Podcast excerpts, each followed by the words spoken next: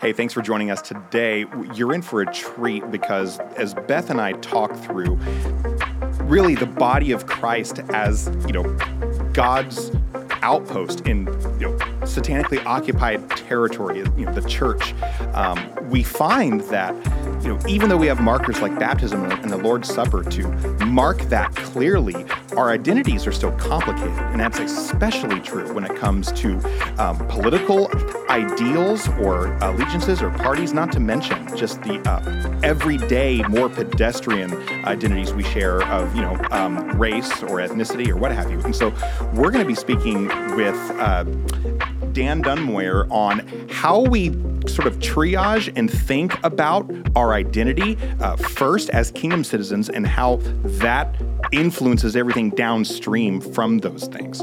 So, uh, yeah, hope you'll enjoy listening to the conversation as much as we enjoyed having it. All right, welcome to the Brick by Brick podcast. Uh, I am Cole Harper, and most of you know my partner in crime by this point, who is... Hey, it's Beth Whitney. All right, Beth, I got a question. Um, so I almost got a speeding ticket about three weeks ago. Hmm. Um, I have gotten many in the past, but I was wondering, okay, does the class um, good kid hold up with your driving record? Like the, you know, do you get speeding tickets? Do you ever do have a lead I, foot? Do I get speeding tickets? Yes. That's a personal question. Well, that's why I'm asking. Oh, um, I actually have never gotten a speeding ticket, but what? maybe maybe worse. So if you've ever driven by El Camino High School, there is a crosswalk that's kind of in the middle of just the street. It's not at an intersection okay. or whatever. And I was driving down El Camino, and this is probably like thirteen or fourteen years ago. Oh, gosh. Driving down El Camino at school time, mm-hmm.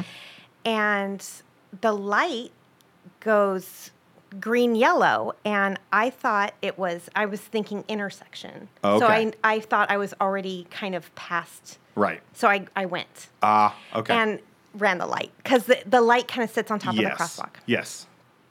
Sitting across, coming the other direction, you'll never guess who was sitting over there. Is it a good constable? Uh, it was a C H P officer. So I just immediately pulled over. I was like, ugh. Not even going to try. I can't, like, what in the world? So he was kind of gave me a ticket that was kind of like the cheaper version of a red light running oh, rather than of the a moving you violation. Know, four hundred dollars, five hundred dollars. Yes. So have I gotten a ticket? Yes. Speeding ticket? No. Gotcha. I'm, I'm kind of like try and keep my speeding down to mm. a minimum. I used to have an Infiniti G thirty-five, and to make a doctor's appointment in South Dakota, I drove one hundred seventeen miles an hour for about twenty minutes straight down the interstate. Um, that's the worst I've ever done. Never got ticketed for that. But we have a guest. I wonder if he's ever got a wow. ticket. Wow. That was a hard, hard, a hard left right? turn or, yeah, right there. Yeah, yeah. Yep. Uh, so maybe I should introduce our guest before we ask him about his driving habits. Fair enough. Um, wow. We are here with our, our friend Dan Dunmoyer. Dan, we are so glad you're here. Indeed. Thank you for making time for us. In Thanks the for having me. I'm looking forward day. to this. This is going to be really fun. So, um, Dan, this might seem like a silly question since you're here with us, but where in the world are you, and what are you doing there? So I didn't have to answer the tougher question of speeding. Is that good? That I was can, really smooth. That, I just want to make sure. I'm fine with that. Evasive maneuvers. Well, I'll answer your direct question. So um, I am here in Sacramento. Um, I I work for an organization. So think like Chamber of Commerce, mm-hmm. Mm-hmm. but think of it for home builders. Okay. So it's called the California Building Industry Association. And uh, my job is to help make it easier for home builders to build all types of housing. So think hmm. apartments, hmm. think affordable, think entry level to purchase, and even think luxury. We do a tiny bit of that. Mm-hmm. But it's um, nine out of ten housing units built in the state are built by one of our members. Wow. I'll be back on. We have about twenty-seven hundred members, and it's not just home builders and people who play with dirt.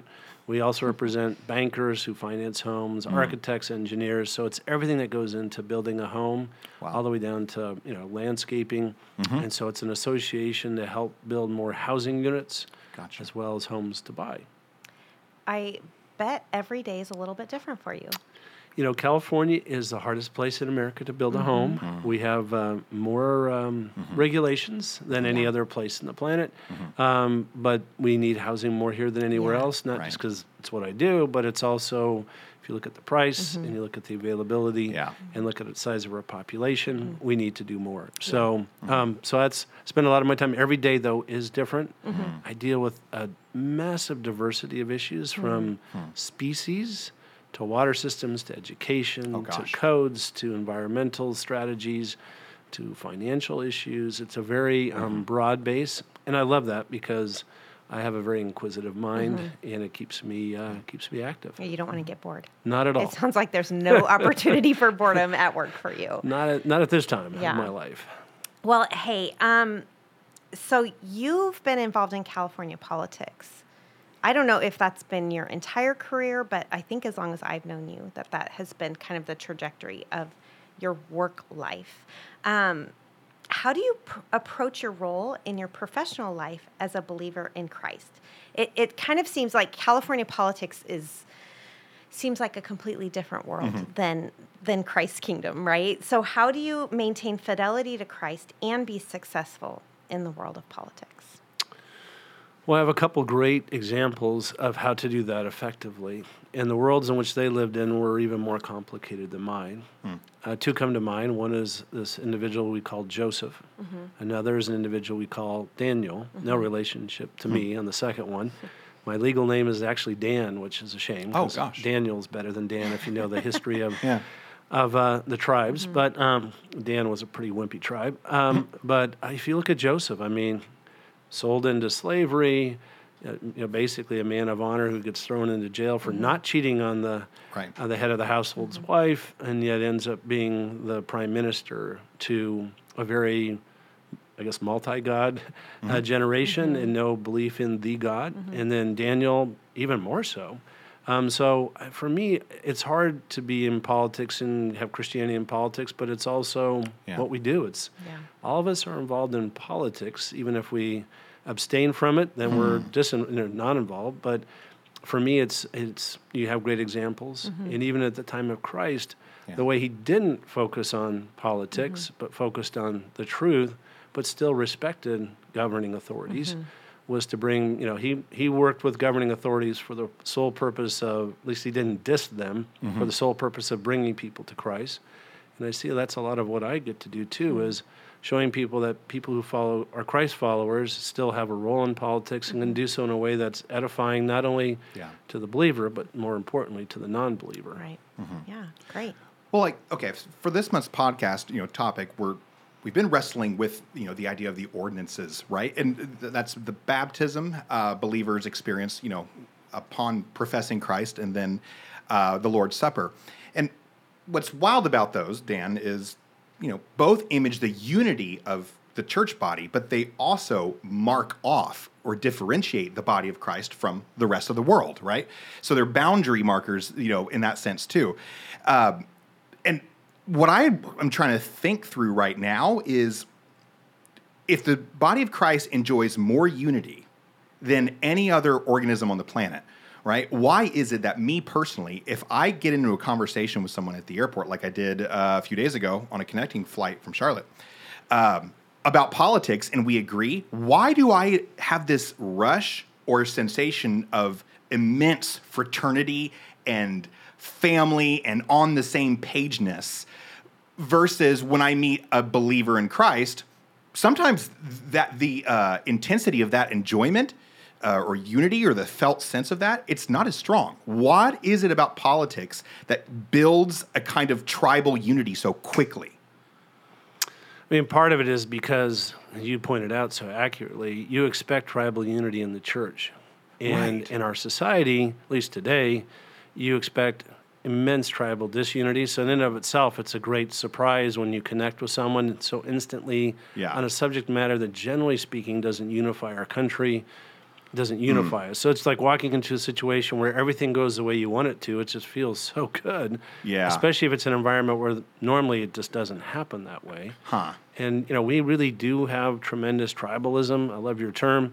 In the U S, I mean, we used to be Americans. Right. And now we are, you know, we kind of have our little individual groups based on ethnicity, gender, sexual yes. preference, where we come from. And, of course, we haven't even gotten into party politics. Right.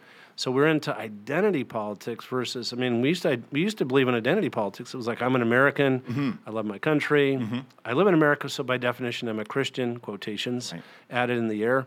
Um, and so that's, you know, that's, so now we're quite different. We don't yeah. see ourselves in that light. So when you meet someone who you instantly connect with on the political sphere, yeah. it's rather enjoyable and surprisingly enjoyable.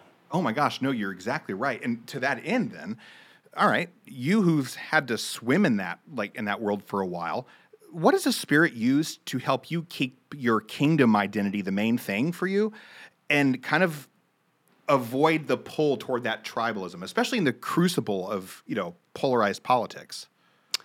Well, when you look at authority figures and you look at Scripture, mm-hmm. um, Scripture doesn't say, you know, pray for those in authority you agree with and forget about those you don't. Right.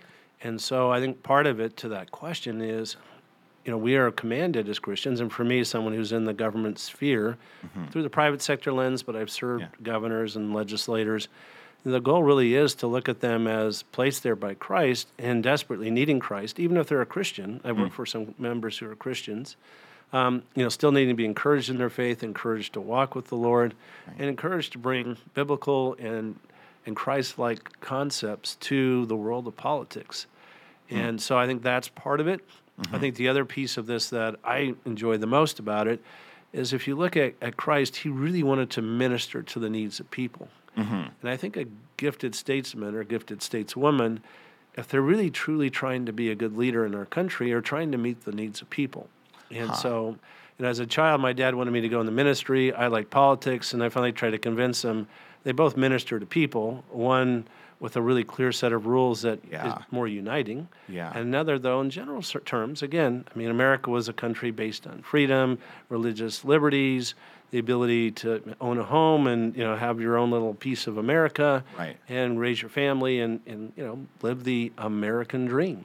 And so for me, as I walked into it years ago, I, I just wanted to be part of that effort to make this a great place to live yeah. uh, from a government perspective, but also a great place to live from a where we can worship perspective, because yeah. religious freedom is our very first mm-hmm. amendment to the Constitution, protecting that. So to me, it was inextricably linked to what I was trying to do as well. That makes so much sense. Uh, and especially what you were talking about with... Um, There's a, even in, in God's common grace, right? There's a there's a pull toward a societal thriving and unity that ultimately you see, the I think, the biggest expression of in the Lord's table, right? Uh, where Democrat, Republican, you know, uh, black, white, everyone can come and have that sort of unity in Christ's kingdom together. Um, but yeah, that experience on uh, flying home, it reminded me how easy it is, I think, to bolster my spirit with sub-gospel forms of unity. Does that make sense? Mm-hmm. Yeah, I don't know. Well, you know what? We're going to separate out communion or Lord's Supper from baptism and kind of take some time to talk about each. So, simple maybe, not so simple question. Uh, can you give us a brief overview of what communion is and what it isn't? So just building on your question as well as Cole's comments, I mean, communion is is built into its own word. It is bringing us together as a family. Right. It's the Lord's Supper, the Lord's table.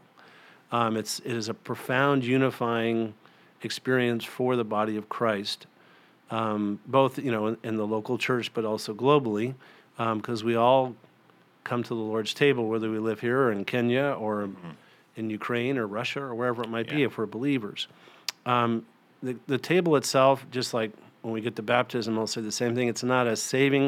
Right. It doesn't save you. I mean, some people think if you've been sprinkled and take communion, Holy Communion, then this is kind of your path to heaven. Mm-hmm. And it's a reflection of the path that you already are on. It's just right. a you know, reminder of the path and to guide you closer to Christ.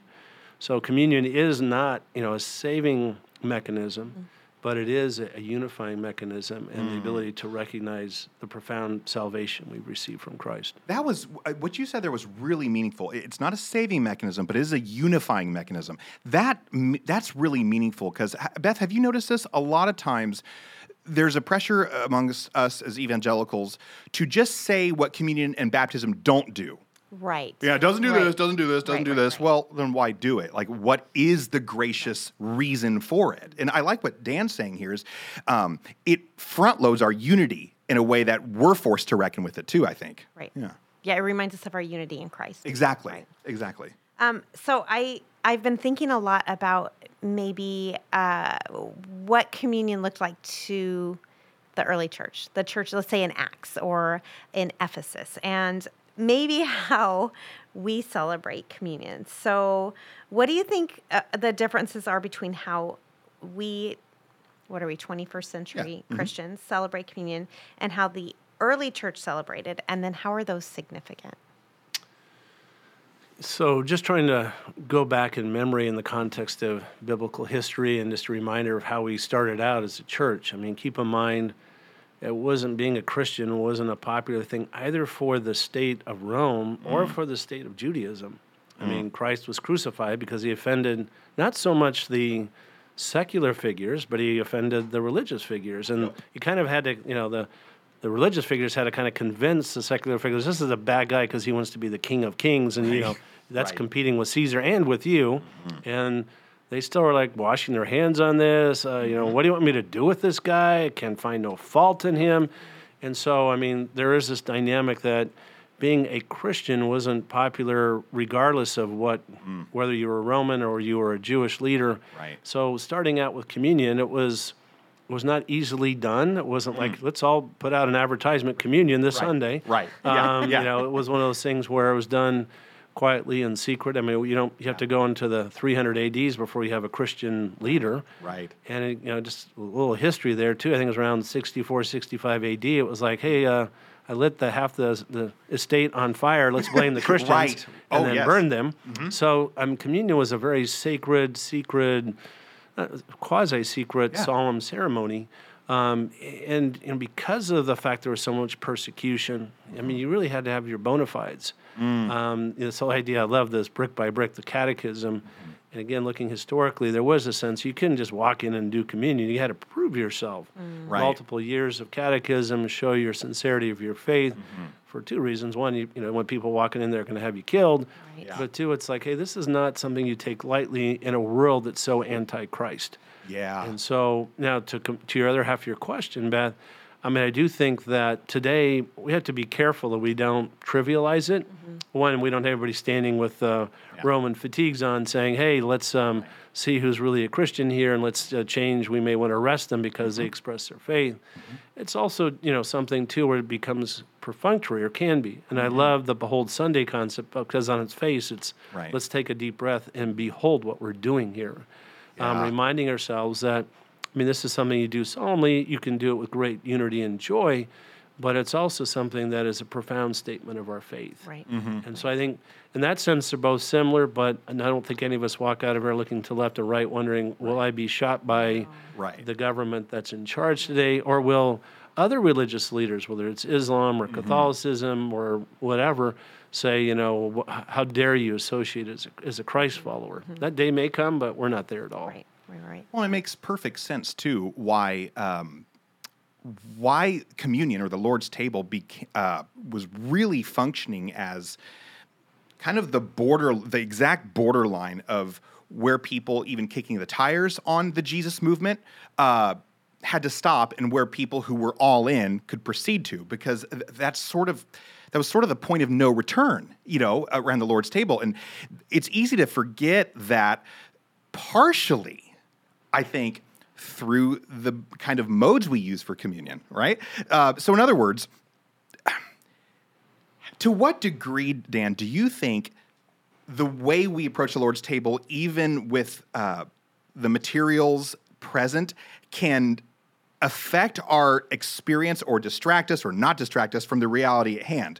Because, okay, I, for example, I came from a church that was kind of liturgical in a way. Mm-hmm. And so we had like, uh, you had a guy holding a loaf of bread and a, a guy holding a chalice of wine and juice. And you'd with no nobody had hand sanitizer. We you know rip off a piece of the same bread. Everybody, people who trim their nails, people who don't trim their nails, right? We then dip it in the deal, and you rip it off, and they'd say the body of Christ broken for you, and then you dip it in the, one of the chalices, and they'd say the blood of Christ shed for you.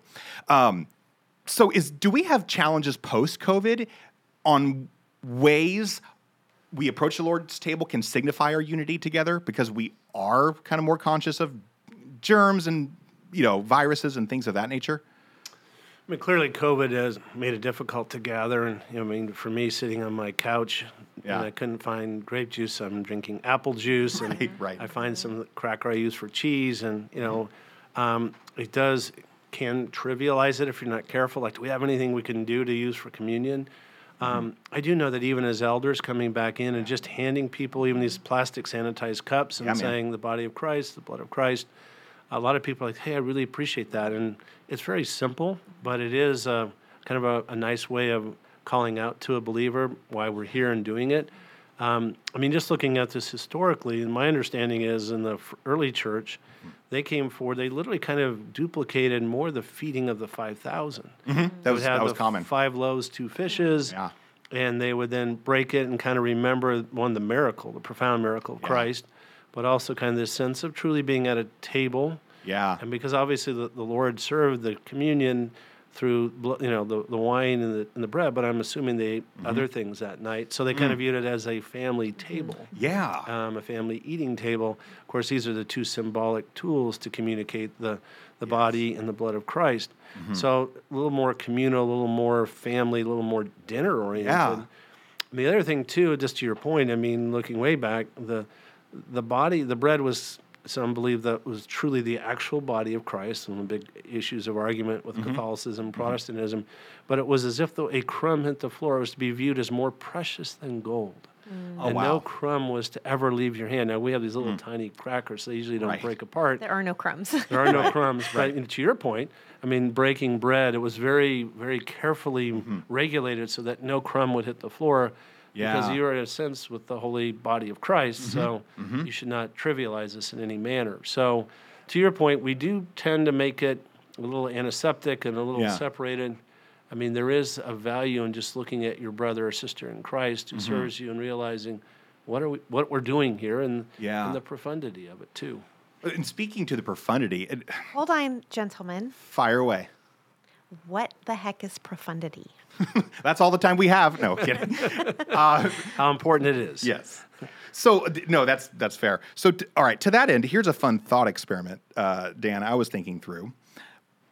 What would happen if, what do you think would happen across time in local churches if they just stopped doing the Lord's Supper? Like, over time, what do you, what effect do you think that would have on the spiritual formation that takes place there? Well, I think that would be sad and it would be impactful I mm-hmm. mean, because of the unifying event of it. Mm-hmm. But also, I mean, if you really think about communion, when we take communion, we should, you know, try to grasp it in our own way, yeah. but the truth of what we're talking about here, mm-hmm. that mm-hmm. how important this is to the Christian faith. Mm-hmm. It's Christ before his crucifixion, mm-hmm. explaining to his disciples, mm-hmm. I'm about, one of you is going to betray me, yeah. and then I'm going to go and be crucified, and I'm going to conquer death. Mm-hmm. And you still don't get that, but I'm going to do it. Yeah. And all of you are going to deny me. We always pick on Peter, but yeah. he was the only guy around to deny. Oh, completely. The other ten yeah. were gone, yeah. and the other one hung himself. So yeah. it was like Peter was around, just denying he was around. Mm-hmm. The others weren't even around. Right. Well, Peter and the women. Oh, just yeah, have women to say always that. Show, excuse yeah. me, of the yeah. disciples. Yeah. You are right. Good and catch. The same thing with the resurrection. Right. It was the women who yeah. were like, let's uh, go take care of Jesus. Yeah. And the men are hiding yeah. in Dude. some building. I'm talking about big chickens. Man. So, mm-hmm. Mm-hmm. I mean, I think the what we would lose is the recognition of what yeah. was so powerful of that night. It wasn't just, I mean, we love communion and celebrating it, but we love it because of what happened after right. communion and the power of the blood and mm. body of Christ. I mean, that is what is all about communion. This is salvation. This is changing the course of yeah. the universe, and this is freedom from death. And you know what's so cool about the way you laid that out? It's, yes, it is salvation. And what's cool, even in the Last Supper, which is, you know, functioning as a template for communion, it's being served equally to those in the zealot party, right? Who think, even to some extent, even targeted as would be so extreme to think targeted assassinations were, you know, admissible means to uh, get Rome off their back, coupled with people who wouldn't be in that boat at all and would be maybe even prone to sympathize with Rome or at least uh, capitulate or take that lying down. So you had this even political diversity, you know, amongst Jesus' disciples. And to everyone, he's saying, take, this is my body. So this like is my the, blood. The Republicans and the, the Democrats? Democrats? Kind of all, you know, what a concept. Yeah. Around the sh- common shared table together that points to the future of how we'll be feasting with Christ in the new heavens and new earth. Like, it would be tremendously awful to lose that imagery as a church. Because mm-hmm. I, I don't know. Have you ever noticed, there? I think to myself, there are people I could argue with here or have a frank exchange of ideas with all day long. But it's neat when I approach the Lord's table, that all goes away. Mm-hmm. Because we're all beggars trying to get at the same bread at the Lord's table. And it's like it's coming in out of the wind almost, you know? But I don't know. What do you think, Beth? I, I think you're right. And I can't help but think about uh, what even a shared meal around a table with other believers is like, you know, looking each other in the eye and, and talking about deep things of faith or Uh, the way God has provided for right. us. Yes, in the food we're eating, but also yeah. um, for our souls too. Mm-hmm. I think mm-hmm. I think that, yes, communion, taking that simple juice and bread is important, but also sharing a meal with each other right. is deep and meaningful also. Yeah. Sounds like a gather group to me, doesn't it, Cole? Huh. Wow. Well, listeners, we've hit that time again. Click here to find a gather group near you. Cole, did you pay him? You know, pay no attention to that. That's a bag that of laundry. Pile of cash on the table. It's not a pile of cash. They're tracks. Oh, chick tracks? Uh, okay, no. Anyway. All right. So let's let's switch gears a little um, and talk some about baptism. Mm-hmm. So kind of the same question. What is it and what is it not? So as I said before, I mean, baptism is not a saving um, exercise. It's a recognition of salvation. Um, and I say that only because so many people will say to me, "Oh yeah, I'm I'm going to heaven. I was mm-hmm. baptized, you know, as an infant." Mm-hmm. Right. Um, and so I think it's important to recognize um, that it is, though, a recognition of your salvation, mm-hmm. and it is a statement to the world yeah. of your allegiance to Christ. Mm-hmm. Um, love that term, and you know, it is the the the death, burial, and resurrection right. signified.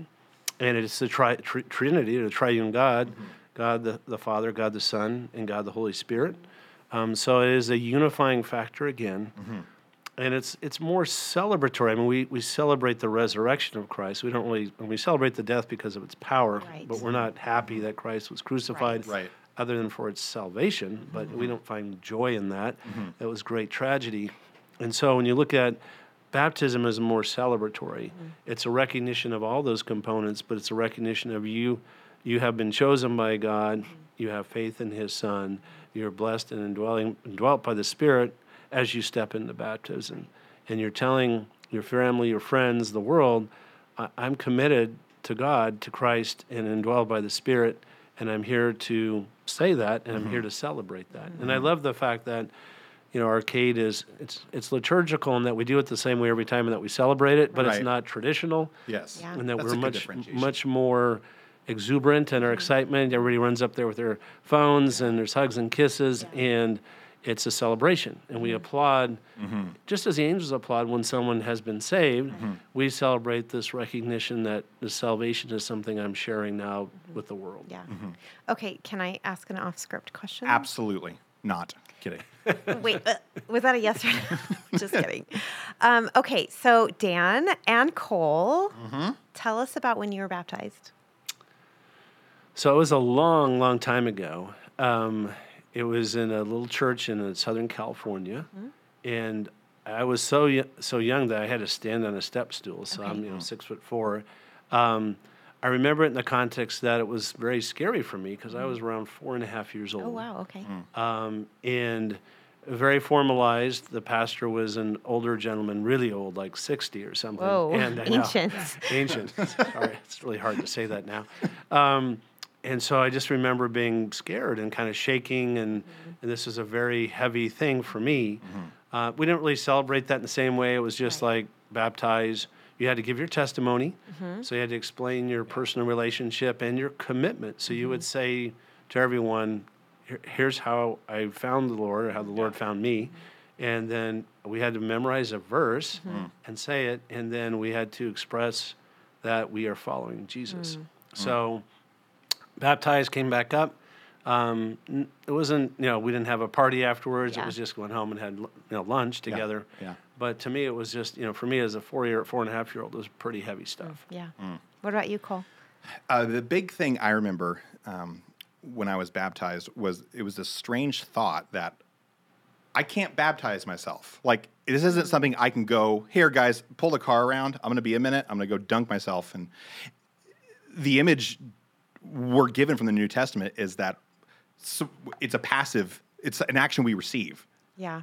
I'm baptized, mm. and there has to be another set of hands, mm-hmm. to, in a sense, to lay me in the grave and to pull me out of that watery grave. Mm-hmm. Um, and so even though I was really, um, you know, still piecing together, you know, different parts of my faith and, you know, fresh off of a church camp and all of that, um, the big takeaway was, oh, it makes, this makes no sense for me to go do myself. Right. I can't just right. whip this out yeah. real quick, yeah. and then we can go. Yeah. Um, so... Th- That's the big thing I took away from that. And I think in a lot of ways that helped uh, over time. That w- was kind of a time bomb that helped me even understand the gospel even more as something ultimately I was receiving. It's receiving action. Yeah, yeah, yeah. It's not just, yeah, something I was able to, you know, dot an I and cross a T on. Mm, yeah. What about you?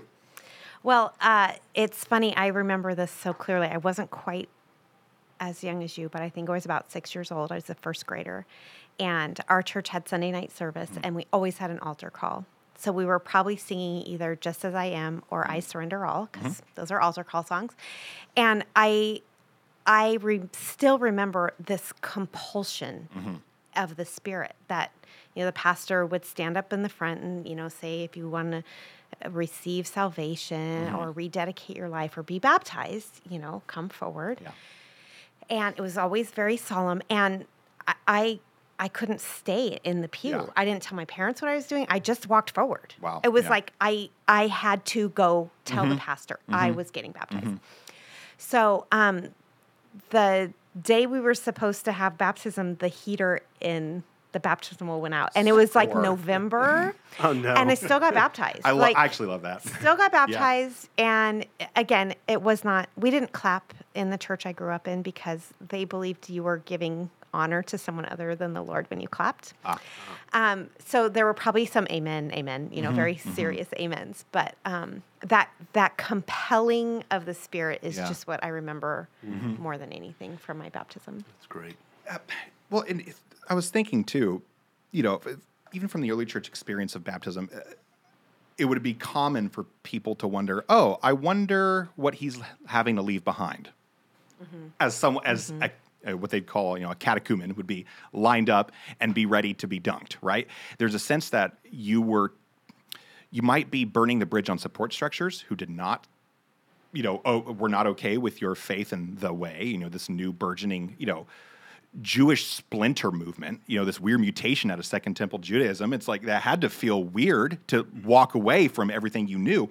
Um, and it's strange to think that that has always been the experience of baptism. It's not just me dying. I'm also dying to a lot of what I used to know or call my normal life.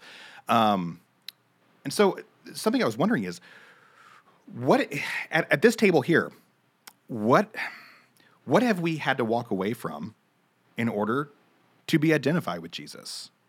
Or is that something that's harder for us as American Christians in the twenty-first century to identify with? Mm-hmm. That sense of, what smoldering wreck am I leaving behind?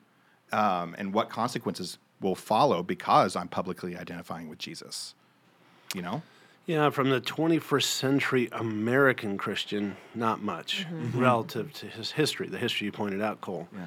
I mean, at that point, I mean, just separating herself from traditional Old Testament Judaism was profound. Mm-hmm. And because Christ was crucified by the Jewish leadership of the church because he was heretical, he claimed to be God, mm-hmm. and he claimed to forgive sins, and he healed on the Sabbath. Sabbath. Can you believe that? How dare he? How dare he? So Fish even my eyeglass out of my champagne. Sorry. Oh, yeah. So, I mean, that piece, and yes. then also just, again, the Roman culture really mm-hmm. did not accept it, and then even... in the first and second century, you know, hunted down and killed. I mean, you have Paul before he, when he was Saul, yeah. that was his sport, mm-hmm. was finding these Christians and doing away with them. Mm-hmm. So, I mean, there, that piece is different. But today, outside of America, I mean, you have people in the, you know, Muslim community, Hindu community, others who, as you pointed out, are leaving family, they're leaving inheritance or re- ability to come to mm-hmm. the, the religious holidays and mm-hmm. celebrate. To being written out of the, the, the family itself, the will.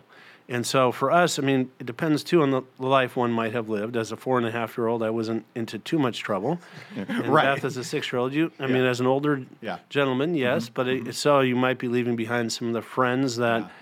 didn't, you know, you might still desire to be with them, but you're not going to live the same lifestyle right. with them, and that's going to maybe be awkward, or maybe yeah. it's inquisitive, depending on mm, the, the, the, for the role for the spirit. Yeah. Um, and some families, too, even in America, it's like, you know, you're one of those religious people, and mm-hmm. does that mean you voted for a president versus another president right. or whatever? Right. Because we tend to, to politicize Christianity in this country, mm-hmm. and so you're one of them versus one of those, mm. and, and that sense there might be some impact. Um, but again, I don't think anybody's going to string you up and, yeah. you know, put you at the stake and burn you on the American side of things. In Islam and Muslim community, mm-hmm. you very well could be killed.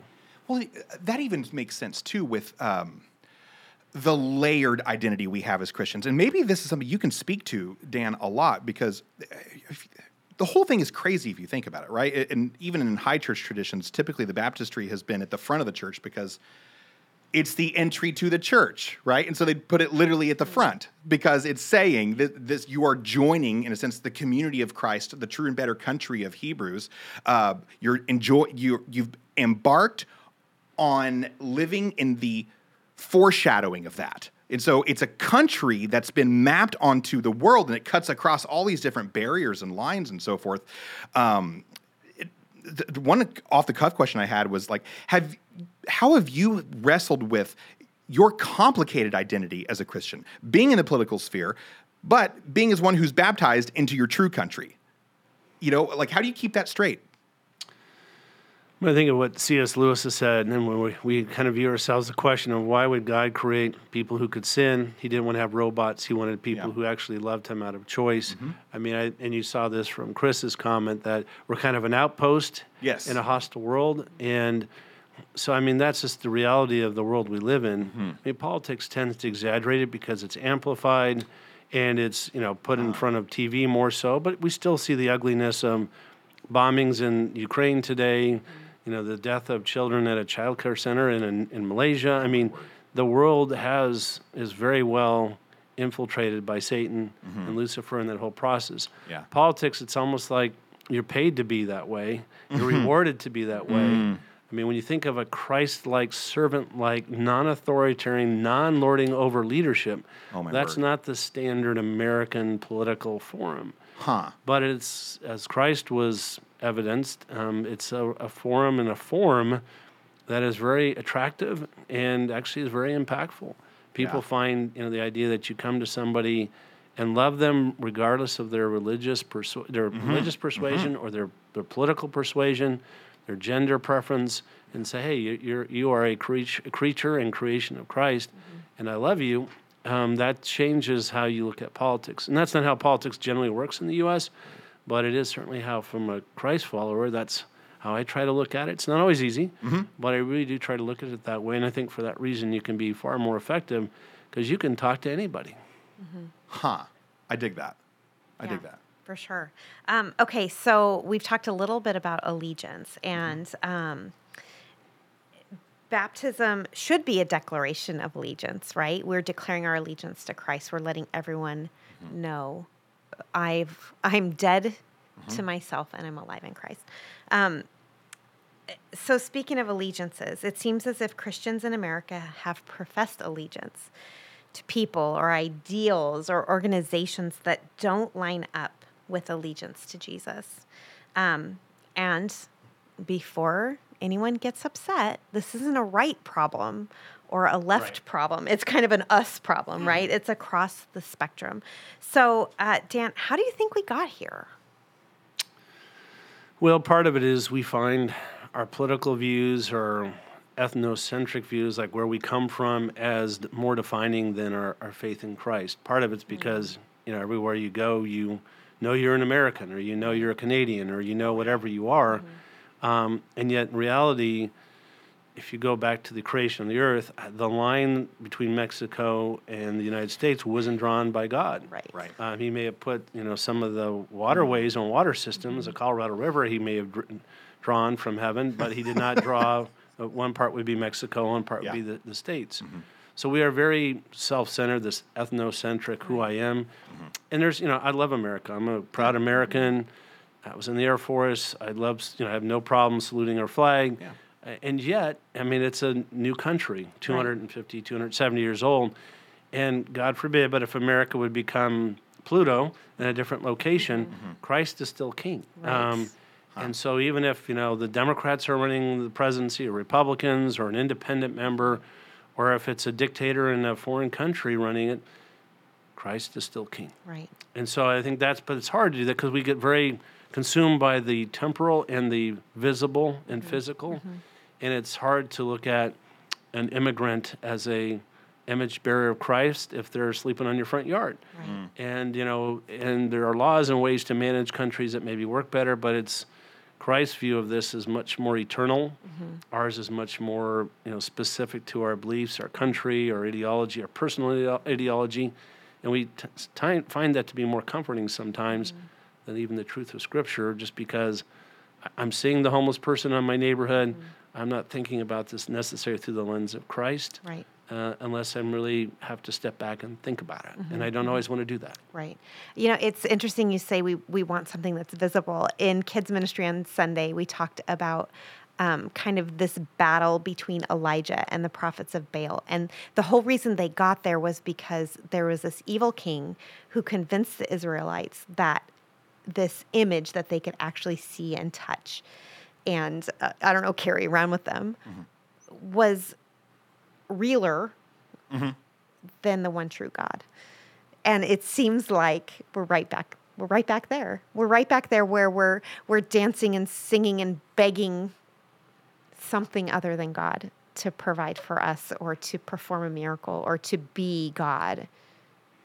And yeah. God well, is is still God even though we can't see him. Well, no, that's such a good point, and that made me think of this, Dan. Like why why is it such an instinct for us as Americans to do that more? Okay, I, you know, for example, I used to have a good friend. He was from Sweden. He didn't like wring his hands at every time there was a change of political, you know, uh, powers in Sweden on whether or not the church was going to be okay. You know what I mean? Like that's not something that happens everywhere. Where the um, a sense of Christian destiny and the state of the church on the earth is seen um, to be hanging in the balance with an election. That but that's something we do. Our tribe does a lot. Why is that? You know, part of it. I mean, you have to go back. So religion and politics have been around since the foundation of our country, and candidly, mm-hmm. they've been around for forever. Um, I mean, pharaohs believed in gods yeah. and use that to control people. Mm-hmm. I mean, I can say this because I've worked directly for very powerful figures. Mm-hmm. Politicians are very smart people, and they know how to play to your emotions. Mm-hmm. Huh. And the greatest motiv- you know, we, I have to motivate you in this country and pretty much every country oh, wow. to get out and vote. If huh. your religious liberties are taken away from you, if your ability to worship the way you're yeah. comfortable is going to be altered, which are which are important, which are very important, you're yeah. going to be very compelled to engage. So politicians will use these powerful emotions, mm-hmm. and they'll use the issue of families, and they'll use the issue of choice, they'll use the issues of where you live and how you live, whether or not you can determine who your neighbors are or can't. Right. All these things are motivating factors. It's just that in, in the modern era, we've kind of moved this to a whole new level of science. Nixon was the first one to use it and really, as president, really try to segregate out the Christian community and create a block of voters. interesting. And because others would, you know, remember John F. Kennedy was a Catholic, mm-hmm. and was the Pope going to run America? Um, a big concern, because yeah. the Pope, you know, technically is more powerful than the president. Right. So who's in charge? Mm. So we've used this for decades, but mm. sixties on, we've really used it as a dividing, defining, and motivational tool, and that's oh. why it's more prevalent than it usually is. It, it, it's wild to think about, too, because it's like, I know we're not the first to do it, right? So you think of, like, Jerome uh, freaking out, you know. Who's Jerome? Uh, uh, old church kind of theologian guy, basically, okay? okay? Uh, and during the fall of Rome, he is, I mean, losing his junk because, you know, the barbarians and everyone else are taking over this empire, and it's sort of fracturing. And he's saying, well, how the, how is the church on the earth going to function now? Rome is Rome's gone, or it's going away, and there are bodies in the street. What's going to be left of the kingdom? You know, so I, you're right. It's it's that is as old as the hills. Um, but what really struck me about what you said, Dan, was the fact that we forget politicians are, even for good, right? They're masters of uh, manipulation. Mo- yeah, yeah, or at the very least, motivating the will. Right, to get someone out and vote, I have to convince them, yes, yeah, stay in a line, uh, get registered, leave work, come back, find someone to watch the kids. Right, there's I'm, I have to coax them beyond five or six different barriers just to get involved. Um, and so did, does that does the fact that they have to do that almost play into, you know, the cycle of, in a sense, fear-based Uh, motivations and appeals? Like, if that's what it takes to get us motivated, do we have the political system and the leadership that we made, in a sense? Is it self-referential? Yeah, it is in some ways. I mean, we we really have created a system that's, you know, it's a republic. It's not a yeah. democracy. Yes, we have totally. representatives who we want to take care of us and think about these issues on a daily basis so we can go on with our lives. Mm-hmm. Um, and we have created a system to try to help motivate people to get out and vote and tr- tr- try to find people who best represent most of their views. Nobody yes. agrees with everybody. Right. So in that sense, we do that. I mean, in a dictatorship, it's a lot easier. Oh, man. My motivation is purely fear. Right. And, you know, I may, I mean, I will try to give you money and food so you'll be less likely to get rid of me as dictator. Yes. But, you know, here we change offices we every eight years for president. Mm-hmm. We have a system that tries not to embody too much power into right. one person too long. Mm-hmm. And so we recognize, amazingly enough, yeah. that men and women in politics, um, generally, if they get a lot of power, will keep it and maybe not use it perfectly, even if they mm. use it in a way you agree with. So yeah. we try to create a system that yeah. recognizes that we're not going to try to perpetuate power. Mm. I mean, you do have dynasties, the Bushes, the Kennedys, sure. whatever. But generally speaking, yeah. we try to break those down, you mm. know, and even the Clintons couldn't replace themselves and Jeb Bush couldn't come back right. after George W. Bush mm. because Americans wanted somebody different. So we have set it up to recognize the frailty of man, but the frailty of man is still guided by people who, whether mm. they're selling snake oil right. or selling a serious political platform, yeah. more freedom, less government, more government, more freedom. Mm-hmm. It can sell the same thing with different forms of government huh. because of what yes. you, how you see the lens of what they say to you. And I mean, the American political system is clearly flawed, but it's still the it's best still system the best out, out there. there. Mm-hmm. Yeah. So it's interesting, Cole. You brought up Jerome and his fear that Rome was crumbling and yeah. we're gonna, the church is gonna fall apart. Mm-hmm. It seems like we forget mm-hmm. that our Savior yeah. rode into town on a baby donkey. Yeah, there is that. That's all the time we have, everyone. No, um, no right. There's a there's a meekness to this, and this is where I this is where it's hard, guys. Like total confession, right? Um, it's hard to know how do I orient myself in a politically charged world if the gospel is the most important thing to me, because uh, you know there'll be times where you know I'll look at Paul, and Paul will have you know in the scriptures like this sort of, you know, am I being detained moment where he's like, you know, I have rights because I'm a Roman citizen. I appeal to, see, you know, so it's like there are times that, in a sense, um, political identities, they're not just tolerated, they're embraced mm-hmm. and even leveraged for like gospel impact. Um, and that's where I, I just, I think my biggest failings as a Christian are it's, um, I've almost gone to, I only know, I only know how to make bad come from this, like the political enterprise. Therefore, I probably shouldn't engage. What's a better way forward as we're thinking through that? A healthier way? I mean, the healthiest way is to educate yourself, not just accept the the Twitter, the social media, the simplistic statements. Mm-hmm. I mean, having run campaigns and work on campaigns, I will find a flaw in everyone, and you know, do my best to, you know, scare you about that politician, mm-hmm. so you won't vote for them, or try to engender love and, and appreciation and respect so you will. Mm-hmm. And yet, you need to look at their true record. The hard part about Americans is we're lazy. Mm-hmm. I mean, we kind of like, oh, oh, that's a Republican. I'm a Republican. I'm voting for him. Well, is that really the right person? Is that mm. an honorable person? Wow. Well, it's a Democrat. I'm voting for him because I'm a Democrat. Have I really? Have they told me what they believe in, where they're at? I, you know, I assume they believe the same way I do because that's my party. Mm-hmm. But maybe they do. Maybe they don't. I mean, we really don't spend time looking at the legislation they introduce. Huh. How many people go? You can easily go to the a website of the California State Assembly, pull up your assembly member, just type in your zip code, yeah. and then pull up their name, and then look at the bills they introduce. Mm. It takes you about thirty seconds. But do we do that? And like, well, what does this guy or gal really stand for? We do it like our cable bill. Like, we yep. like to bundle everything. Yep. Well, let's get our home phone and, you know, H B O in there. Like, and when was the last time you actually looked at your cable bill, right? It's just like, oh, it's automatically deducted, and right. we just pay it every single month. It's like that. I'm if I'm a Republican, I just go down the line and check all the R's off, and huh. here we are. It is, you know, taking the time. It's we really have become somewhat, I guess, disjointed from the reality of the importance of it. Mm-hmm. So as Christians, I mean, I, I realize, and it's interesting for me, in a leadership role at the church, yeah. a lot of people are like, hey, we should be more political. And other people are like, hey, we should be less political.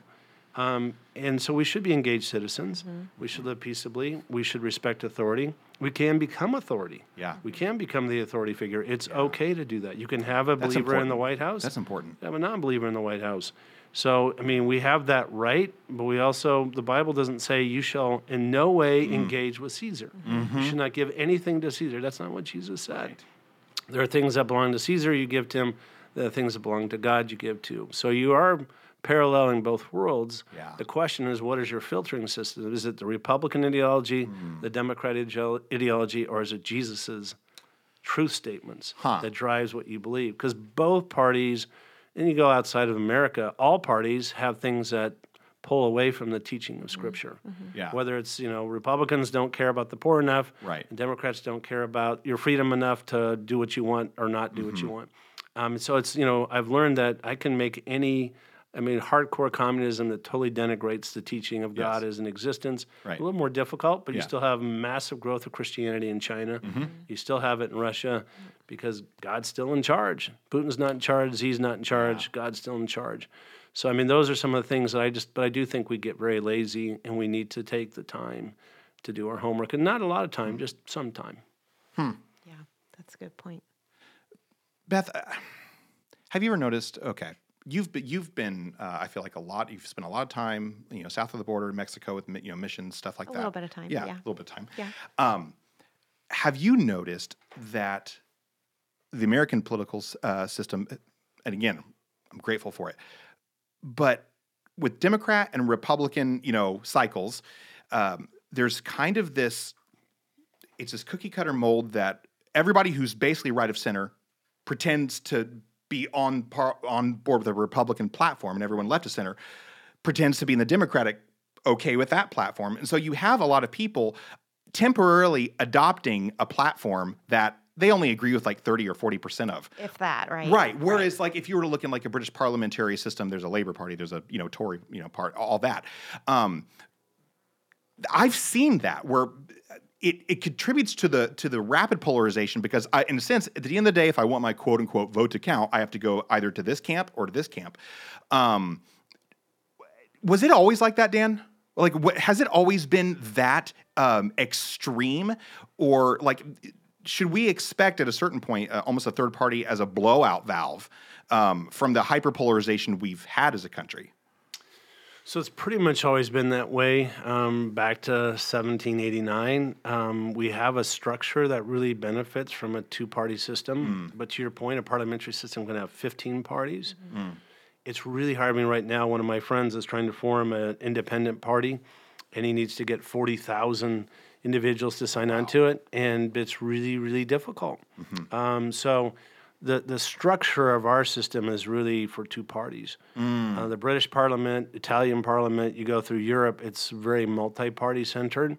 Got it. And not getting too much into the public policy world, we it's not uncommon for us, and this may very well happen in within thirty days, where we'll have a Republican Congress, at least the lower house, mm-hmm. and a Democrat president. Parliamentary system is the party that rules selects the king, the prime mm-hmm. minister, the president. We call him a prime minister. Mm. So different concept. We, our system really distrusts politicians. Mm. And the idea of having warring parties right. who don't don't get anything done, people are so frustrated. Yeah. That's what we wanted. That's a, that's not a bug. That's a feature. That's a feature because kings are corrupt. Right. They're mean. They tax. They mm-hmm. kill. They conscript. They send yes. you to war. And so when politicians do that, you just vote them out of office. So there's a biblically informed anthropology and a distrust of humanity built into our system. In a sense, that's probably a fairly good idea. I mean, politicians are basically evil because man is basically evil. We're not picking right. on politicians. Right. Our system effectively said that people who are given power tend to abuse it. And if they don't, then, you know, we reelect them. And but even if they're really good, I mean, George Washington was offered the kingdom. Mm-hmm. He took the presidency. He was offered multiple terms. He took two. Hmm. And that set the course of our country. F D R kind of broke it, but we wrote a rule so that can't happen again. And so, I mean, that was our mm-hmm. our culture was we generally don't trust these people, and right. so let's make it so they're not too powerful. Huh.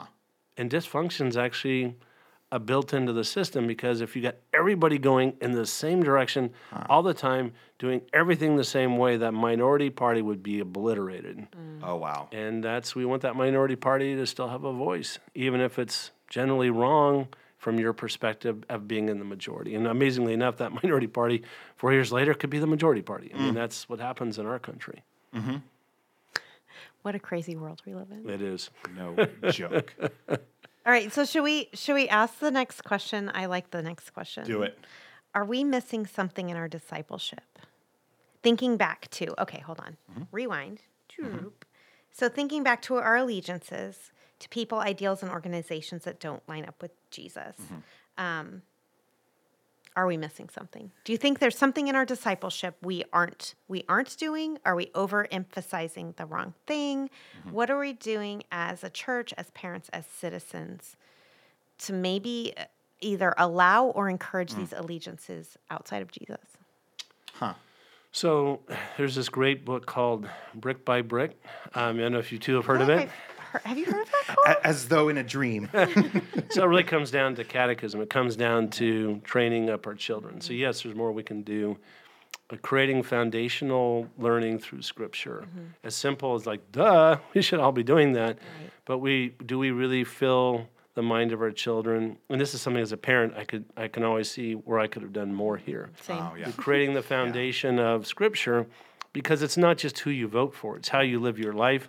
It's how you work. It's how you play. It's how you choose a mate. Mm-hmm. It's how you raise your children. It's how you treat your neighbors. That's mm-hmm. the second most important command. Oh, yeah. So all those things are, when you look at it, you answer your question, yes, but there are mechanisms, and I'm not just playing because yeah. you wrote it, having a basic understanding of who is God and what is my relationship to him mm-hmm. and how should I live my life? How then shall we live? Mm-hmm. Uh, what is mere Christianity? There are mm-hmm. some good books out there yeah. that you can... obviously the Bible, mm-hmm. um, you know, how do we, so we really do tend to discount the most, I wouldn't say the most obvious, because it's not obvious, there's a lot of distraction, mm-hmm. but, you know, in raising children, if they get into a tough situation, the first thing that comes to mind is Scripture. Yeah. It changes everything versus what does TikTok say, or right. Right. I better text my friend, like, what are you going to do? Are you going to cheat? Because we got this test for free. Right, right. Versus, you know, I yeah. mean... what are those life choices? You go to college and there are no rules. It's like I can yeah. drink till I pass out, mm-hmm. and the opposite sex or the same sex is attracted to me, and it's yeah. okay. Right. Um, so, I mean, but if you have a biblical foundation, mm-hmm. um, that's that's a foundation upon which truth can be built and wise decisions can occur. Mm-hmm. So I know as a parent I can do more, and even though I have older children, I can still continue to work to point them back right. to Christ right. and to admit ignorance. Like, I don't know.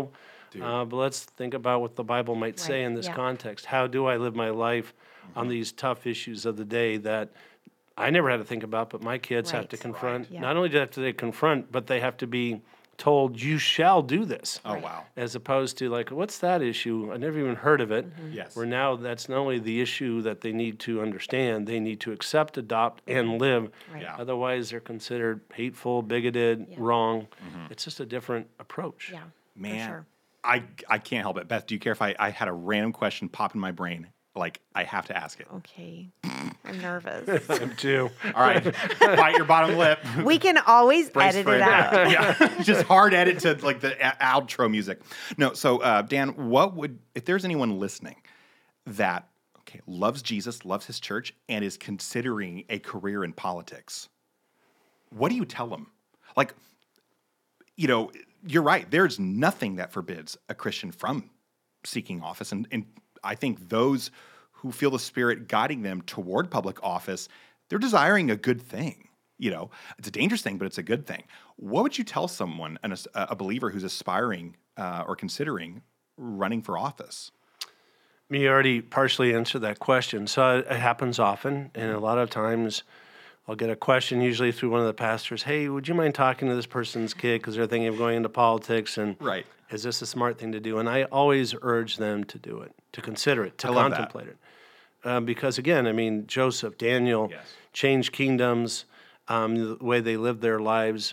And I don't want to, you know, seeing Beth here reminds me of the power of women. Yeah. I mean, Deborah, Deborah, these guys wouldn't go to battle without the woman in front. Right. She was the, you know, yeah. she was Wonder Woman. Mm-hmm. And, and Esther too. Esther mm-hmm. too. I mean, Dude. taking on the kings when no, the king when nobody else had the courage to walk in yeah. front, knowing her life was on the line and changing the future of the Jewish f- yeah. family. Mm-hmm. So you have very powerful, significant men and women mm-hmm. who stepped up in really challenging times mm-hmm. where death was the likely outcome, not, I just lost my office. Right. I don't have my cushy pension. right, I don't right. know, and I don't have somebody to drive me yeah. around, and I have yeah. a staff to take my clothes to the dry cleaner. What am I going to do? What is that? We went in the wrong line of work, Cole. I know, dude, what were we it's like, and the other thing, too, is yeah. your jokes are so much better when you're elected. I don't know why, but people laugh at the worst jokes.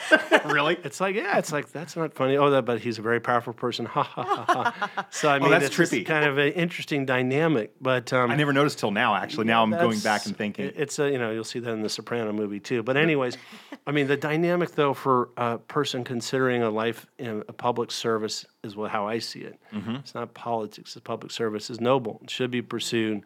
Right. And you know, you should go into it with with the Bible as a foundation.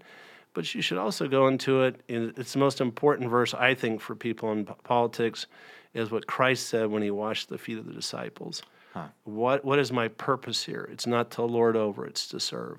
Mm. If mm. our politicians of either party would step in saying, I want to serve you, I want to be your public servant, mm. I'm acquiring power to enhance your life. Right. Not so I can dictate what I think is right. It just changes mm. the whole crucible. And the more people who are Christ followers who serve as opposed to lord over, yeah. it would change American politics. Whether they're on the left side of the spectrum mm. or the right, mm-hmm. it's not like, hey, how do I create a wedge issue so I can get reelected versus yeah. we have a bunch of immigrants at the border. Is there a solution? Mm. Well, don't offer a solution. You won't get reelected. Okay, let's create a non-solution so we get oh, reelected. Wow. I mean, yeah. can we solve the problem? Can we put our heads together as Democrats and Republicans, left and right, and make education better, our roads better, our schools better, whatever is better, our environment better, as opposed to trying to find polarizing terms, you know, and really working hard. We are not going to pass anything right now because we need to make sure we get, you know, we take over the legislature. So you got families struggling. Mm-hmm. And those wow. are public servants, set that aside. They still play politics, but yeah. they make it a secondary choice huh. versus a primary choice. choice. And that's why more Christians should consider it. You know, you, really- you brought up what Jesus said. You know, not to lord it over. And I'm mm. thinking, what if, mm. don't call me crazy, but what if we all lived our lives like that? What if we approached every day with the humility of our servant king? Not just in politics, yeah. like in our homes. Yeah. What if we served our spouses and our children that way? What if we, if you're a teacher and you served your classroom that way? What if you, you know, hold some, we all hold some sort of right. authority as adults. What if you huh. looked at your authority through the lens of Christ washing his disciples' feet rather than, yeah.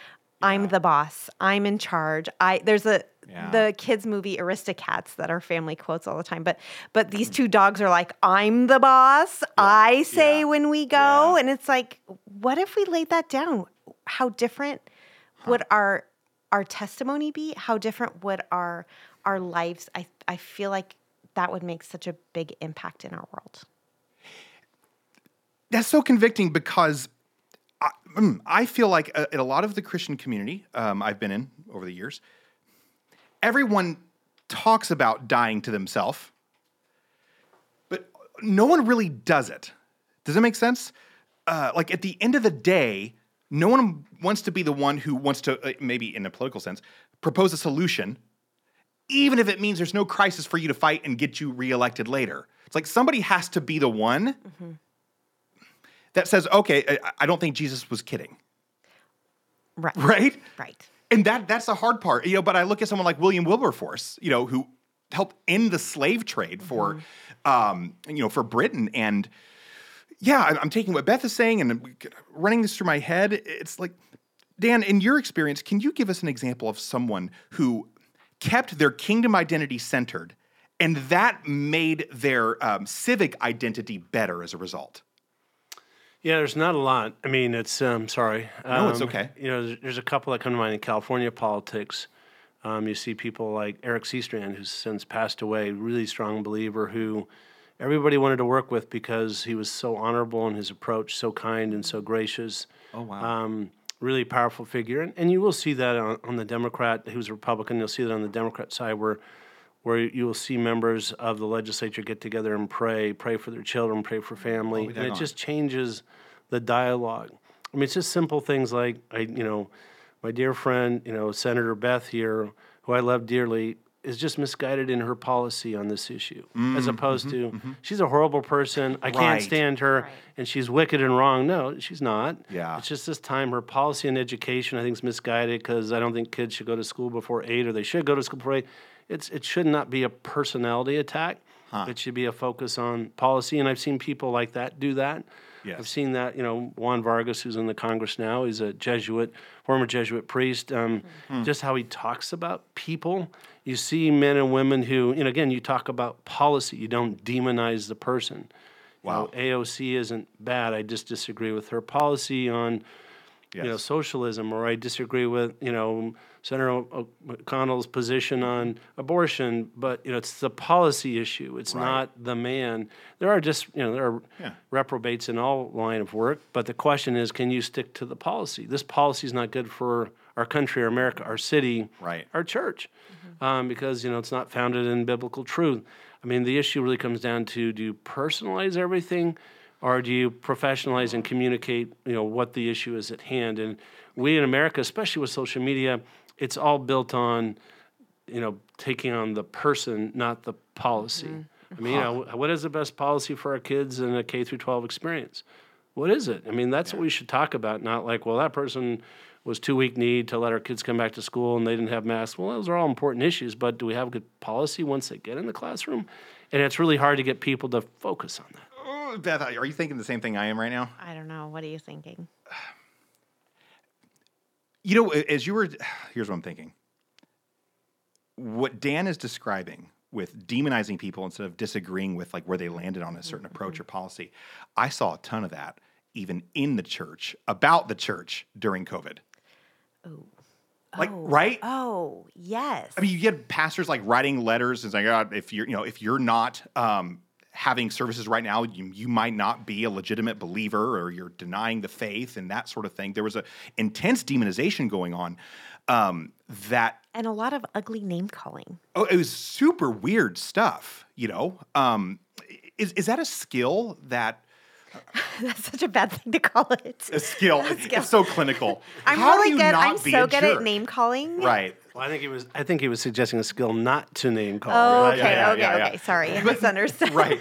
But yeah, I mean, to some degree, it, how how have you even you've seen Jesus disciple you as a man, as as a person in the circles you've walked in to address issues and policies, not their worth as a human being. And, or dehumanize, you know, an opponent or someone who disagrees with you? I mean, the benefit of doing it is you're much more likely to get to an agreement on how to solve a problem if you talk about the issue and not the person. Mm. If I think you're a reprobate as a person, then the issue doesn't get discussed. It mm. just gets dismissed on its face because there's nothing good that can come from you because mm. of who you are and what mm. your ideology is, your party, just who you are, as opposed to what's the right time for children to go to school in the morning at a K through twelve experience.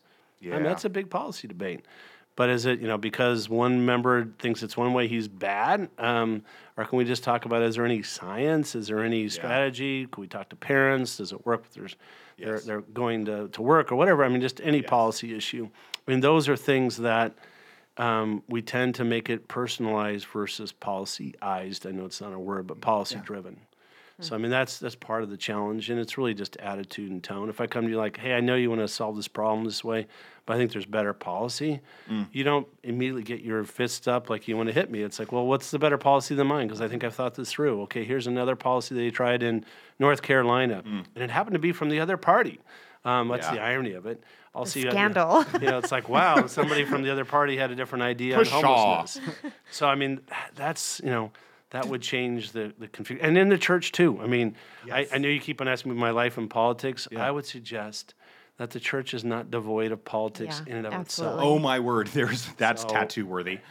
So, I mean, some of my toughest meetings in my life have been church meetings. Wow. So that includes all the political meetings I've had, just yeah. because most people in politics don't question my integrity, mm-hmm. but wow. people in the church have. Ouch. So, I mean, that's kind of weird when my opponent, my loyal opponent, you know, as a, an interest group would say, yeah, Dan always tells the truth. He's just wrong. Right. Versus somebody in church saying, I don't think you're telling the truth because you won't agree to paint the walls in the order of time I want you to.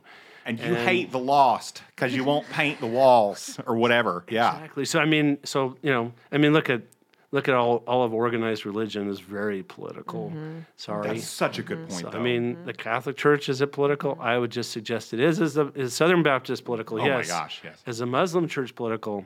Mm-hmm. Yes. Yeah. It's, you know, there is tremendous, I mean, like, Mister Khomeini is a powerful political religious leader of a profound country known as Iran. Yeah. I mean, and so, I mean, we tend to separate the two, mm. but oftentimes the politics of, of any social being or social system can be very profound, whether it's driven by, you know, a, a religious figure or by a political yeah. figure. And in some cases, they're one and the same. Okay, we have a couple more questions, and then we'll wrap up. Um, why do you think it's easier sometimes to feel more united to non-Christians that vote like us than Christians who vote differently than us?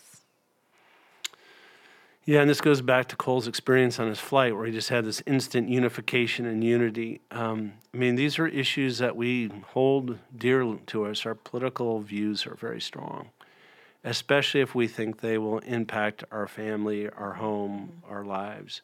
Um, and so to have a Christian who says, I really think the focus of the New Testament was on taking care of the poor, so whatever mm. ideology or party does that best is the most Christian party, you know, might challenge people of various parties. Mm-hmm. And so, you know, it's kind of like, what is the lens? If the lens is, is does Christ talk a lot about freedom? Well, he does. He talks about freedom in mm. Christ. Mm-hmm. He doesn't talk about freedom in Rome. Mm-hmm. Yeah. He didn't He didn't come in as the rebellion leader of the government. Mm-hmm. He came in the rebellion leader of the church, right. the Judea yeah. church. But um, his focus was on eternal. Yeah. But I think to answer that question, I mean, we... these are really emotional, raw issues. And when you find somebody in the church who's saying, we should be more of a different party than I am, mm-hmm. um, we find it's like, well, how could they be saved? Th- that party believes yeah. this issue, which is abhorrent to Scripture. Mm-hmm. Well, the other party believes something that's abhorrent to Scripture because it talks about yeah. idolatry or greed or, and both parties have that. But, right. I mean, how do you, um, you know, how do you distinguish the two? I find that every party has... this may really offend some of my friends, but has truth in it from a biblical mm-hmm. perspective. Yep. Yep. And every party has things that are anti-biblical. Right. And that's why we focus on the Bible, not the party. Because yes. as good as the Republican Party is, it's been around since eighteen sixty-seven or sixty-five, and as good as the Democrat Party's been around a little bit longer. Mm-hmm. But it's not like it's it's it wasn't part of the creation. Right.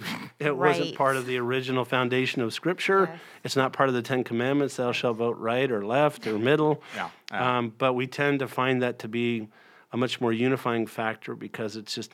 it immediately hits closer to home on the issues that are more daily for us yeah. and more huh. impactful for us and are our basic lives, not our spiritual lives, not our eternal lives, right.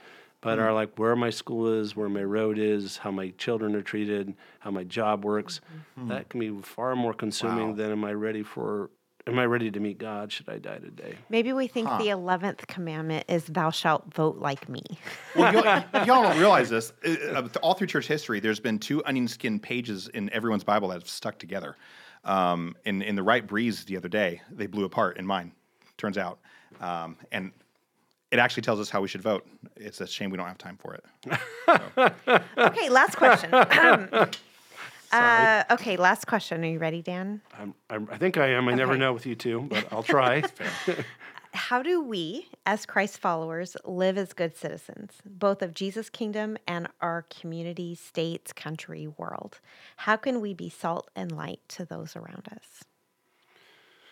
So it, as simple and as complex as that question is, so love God with mm-hmm. all your heart, mind, and soul. Mm-hmm. And second, and profound way of changing all things political mm-hmm. is to love your neighbor as yourself.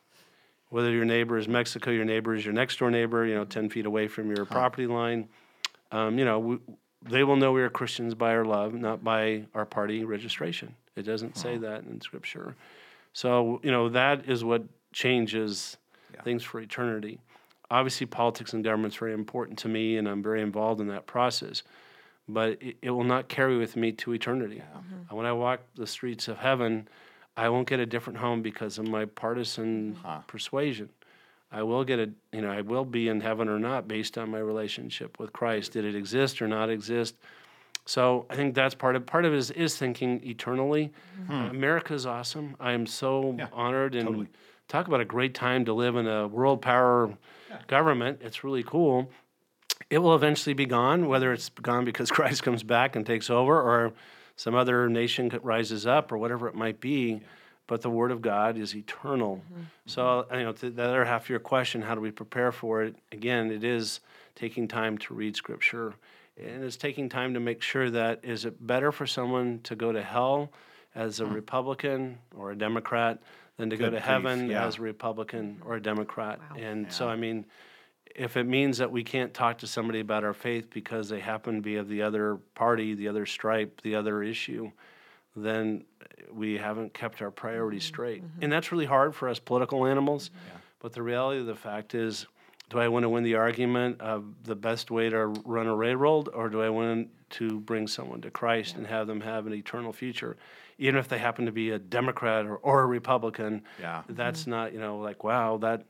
You know, they, they, they went to hell, but at least they were a Democrat, or at least they were a right, Republican. Right, right. I mean, think about yeah. what you're saying there. Yeah, yeah. I, I tell my girls a lot, you can be right, you can be loving. It's hard to be both at the same time. So what's more important, right? Sometimes it's important to be right because mm-hmm. the truth is important, but we're called to love, like you said. So um, yeah. I think that's it. Thank you so much for joining us today, Dan. We Thank so appreciate real. It. Yeah. Um, if you are still listening, please like, comment, share, um, rate our podcast so the word can get out and more people can listen. Thank you for joining us. Thanks so much for having me. Appreciate it.